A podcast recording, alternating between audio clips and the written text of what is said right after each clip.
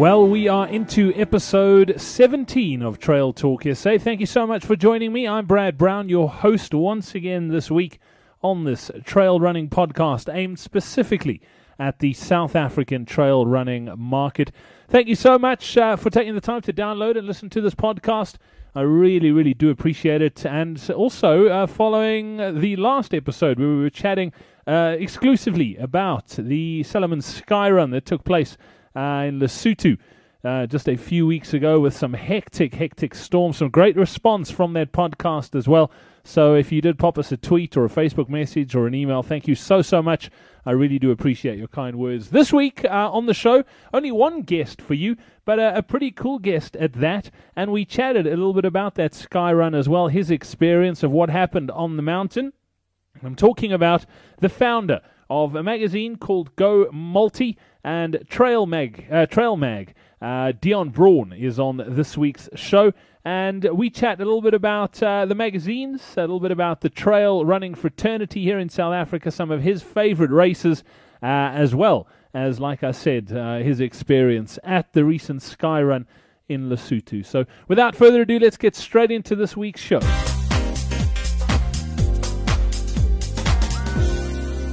Well, this week on Trail Talk SA, really cool to have uh, the founder of uh, the Go Multi magazine and uh, the Trail magazine as well, Deon Braun, on the show, who's uh, a bit of a, an, an all rounder, does a bit of everything, although focusing a lot on trail running right now. Deon, it's great to have you on the show. Thanks for chatting. Brad, pleasure to be here. Thank you very much. Deon, I wanted to touch base with you. There's there's been a bit of news on, on your front this, this week that I wanted to sort of touch on. You also ran uh, the infamous, what is now the infamous Sky Run uh, a week and a bit ago, uh, and I wanted to chat to you a little bit about that as well. Before we get into that that trail running side of things, let's talk a little bit about Go Multi. Uh, big announcement you guys made this week that you, after a long time, you you're stopping the print run, but you're still going to be involved on the online side of things from Go Multi. Tell us a little bit about uh, the decision that brought that on. That's right, Brad. Um, yeah, ten years in, um, we saw, and even in our in our own lives, how we're getting more and more information from from the online side of things, and I think that Go Multi was just um, in that in that realm where pretty much you know um, people were looking for information, that kind of information online to a large degree. Not to say that long form journalism isn't alive and very, very well, as we see with trail, but there were, because we had different sports, uh, we just found that support from some of the industries wasn't quite there. So we had really great uh, support from the running industry, trail running. Even though Trail magazine cannibalized it to a degree, there was a lot of crossover. And in fact, a lot of people um, did subscribe to both magazines. And we, we're eternally grateful to them for that.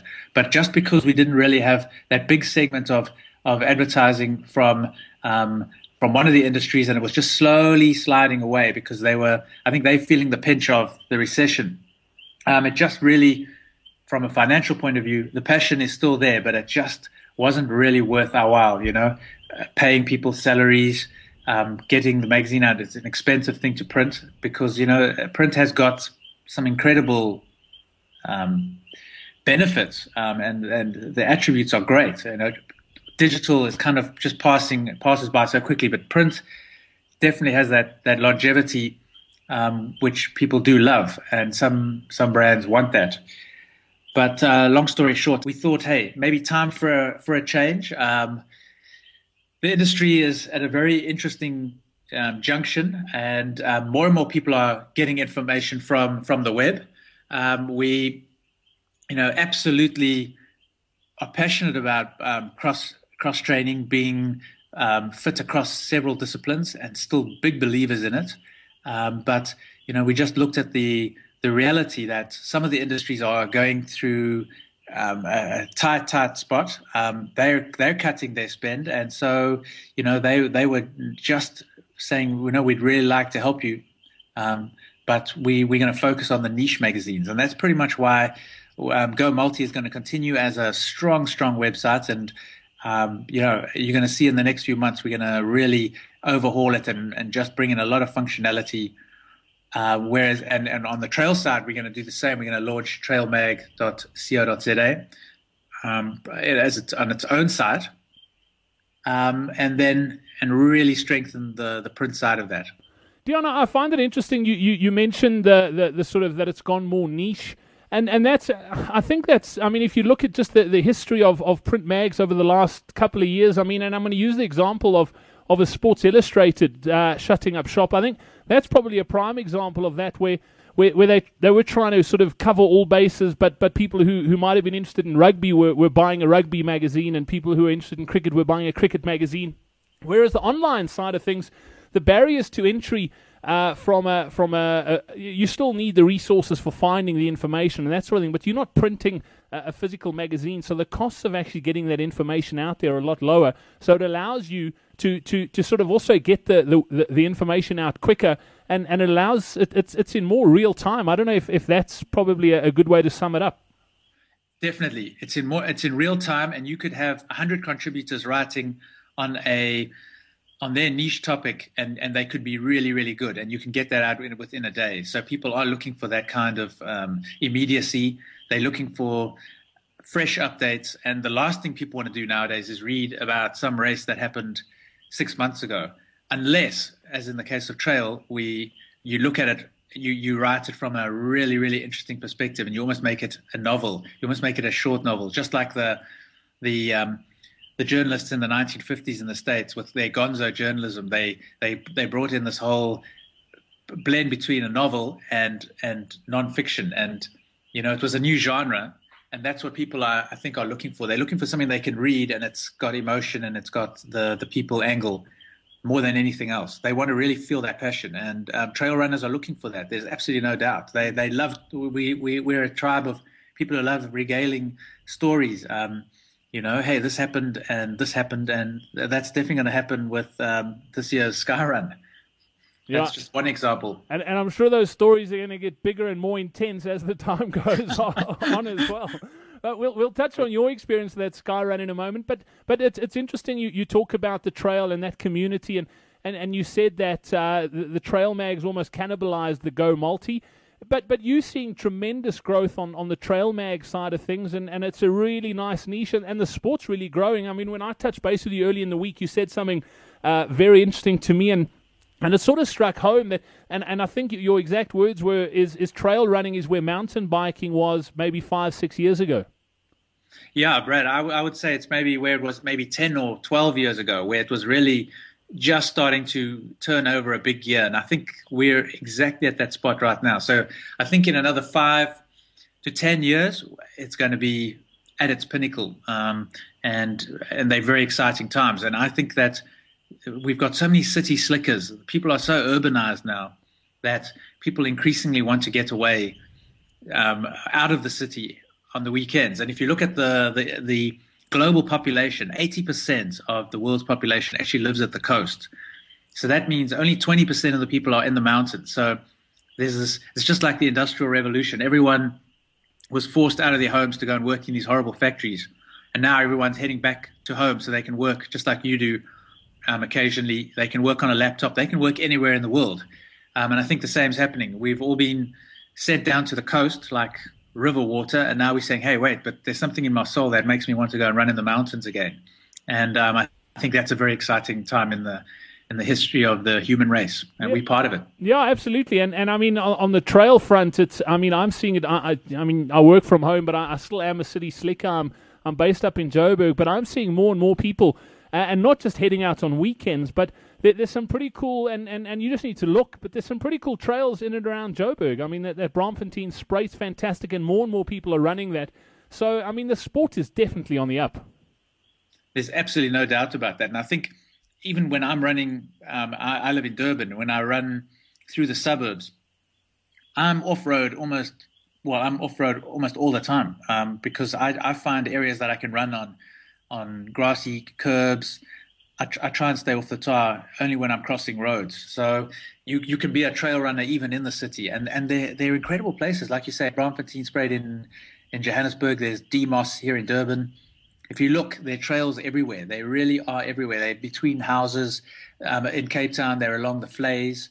So you get some incredible running. You just need to look out for it. It's there. Yeah, we're not going to mention Cape Town because that's just one big trail. I tell you, they are so blessed down in the Western Cape. Yeah, no, we we feel really sorry for those guys. that's why the weather. That's why the weather's terrible half the time. That's it. Yeah, they had to, we had to even it out. it's payback for the cool trails. Beautiful. Uh, and then uh, Deon, talking about uh, horrible weather, let, us touch on that skyrun experience of yours. Uh, it, yeah, it was it was manic. I mean, we chatted to a couple of the guys uh, last week here on Trail Talk SA and touched on it and, and really, really like sort of found out what it was like in, in your experience. Uh, t- tell me what it was like for you. Well, it started off fairly um, sedate. You know, you're you're on this. If if you've ever been to Skyrun, it starts in one of the main roads. You know, it's it's Lady Grey, so there are not many people in the in the entire village. But you know, you start at four o'clock in the morning. You're on tar road. The mountains are above you. You can't see them. It's dark. Um, you know, it was drizzling maybe. So, you know, you, you think, well, it's going to be fine. And so some people are in shorts and they didn't have all their um, kit on. But then as you get up into the mountain, um, it starts it started getting windier, you know. And I remember that from last year as well. I remember being on one of the saddles last year, and the wind was just howling through. It was almost impossible to put on a on a rain jacket or a, a windbreak because the you, if you held out your rain jacket, it was literally it was horizontal. There, there, was no way you you had to. It was almost impossible to get your hand through it. But luckily this year the wind where the wind was strong, but it, it didn't start off too strong, and it only started probably maybe five, four, four, five hours into into the run. And um, yeah, some people did get caught. Unfortunately, they got soaked. Um, and you know, when you're soaked and you're cold and there's sleet, it's very difficult to get warm again. So people were getting into hypothermic situations, which was bad. Yeah, it's uh, it's by all accounts it was it was quite hectic up there on the mountain and.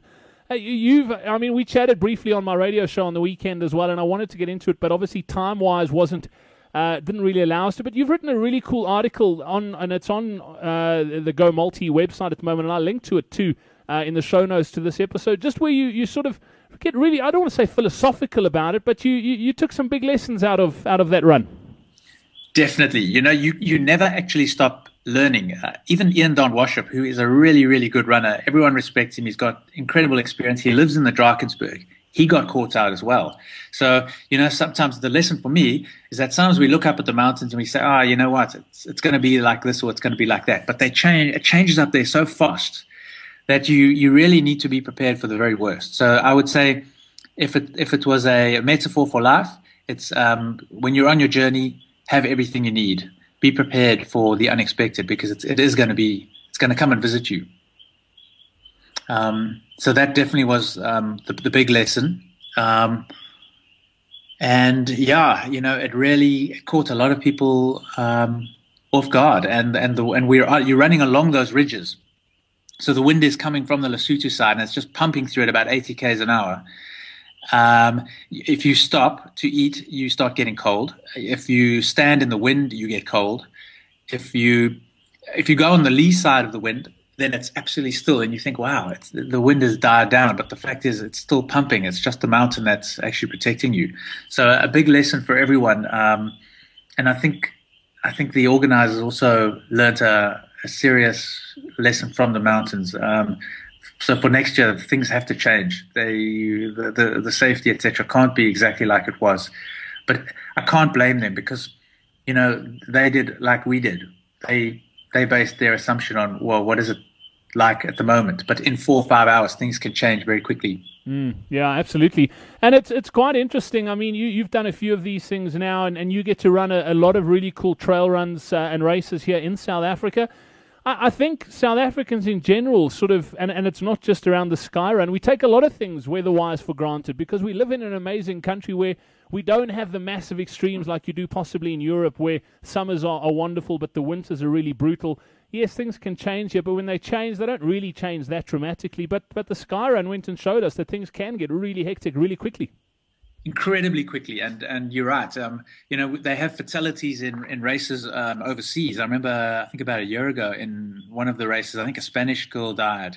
Um, she was a top top trail runner. So and and so it shows that people do get caught out there as well. But i mean those were really really extreme well below zero temperatures. Now the temperatures we were in were touching below zero as well you know with the wind chill factor. But luckily we, we weren't going to be stuck in really really high mountains all night. Um, but you're humbled there when you're up there and you realize, wow, you know, we're only at what 2,600 or 2,700 meters, but to get down it's going to take four or five hours. You don't always have that time, and if you become hypothermic, and if you're on your own, then you toast. But um, one of the girls was actually carried down in a in a sleeping bag because she just couldn't move her legs.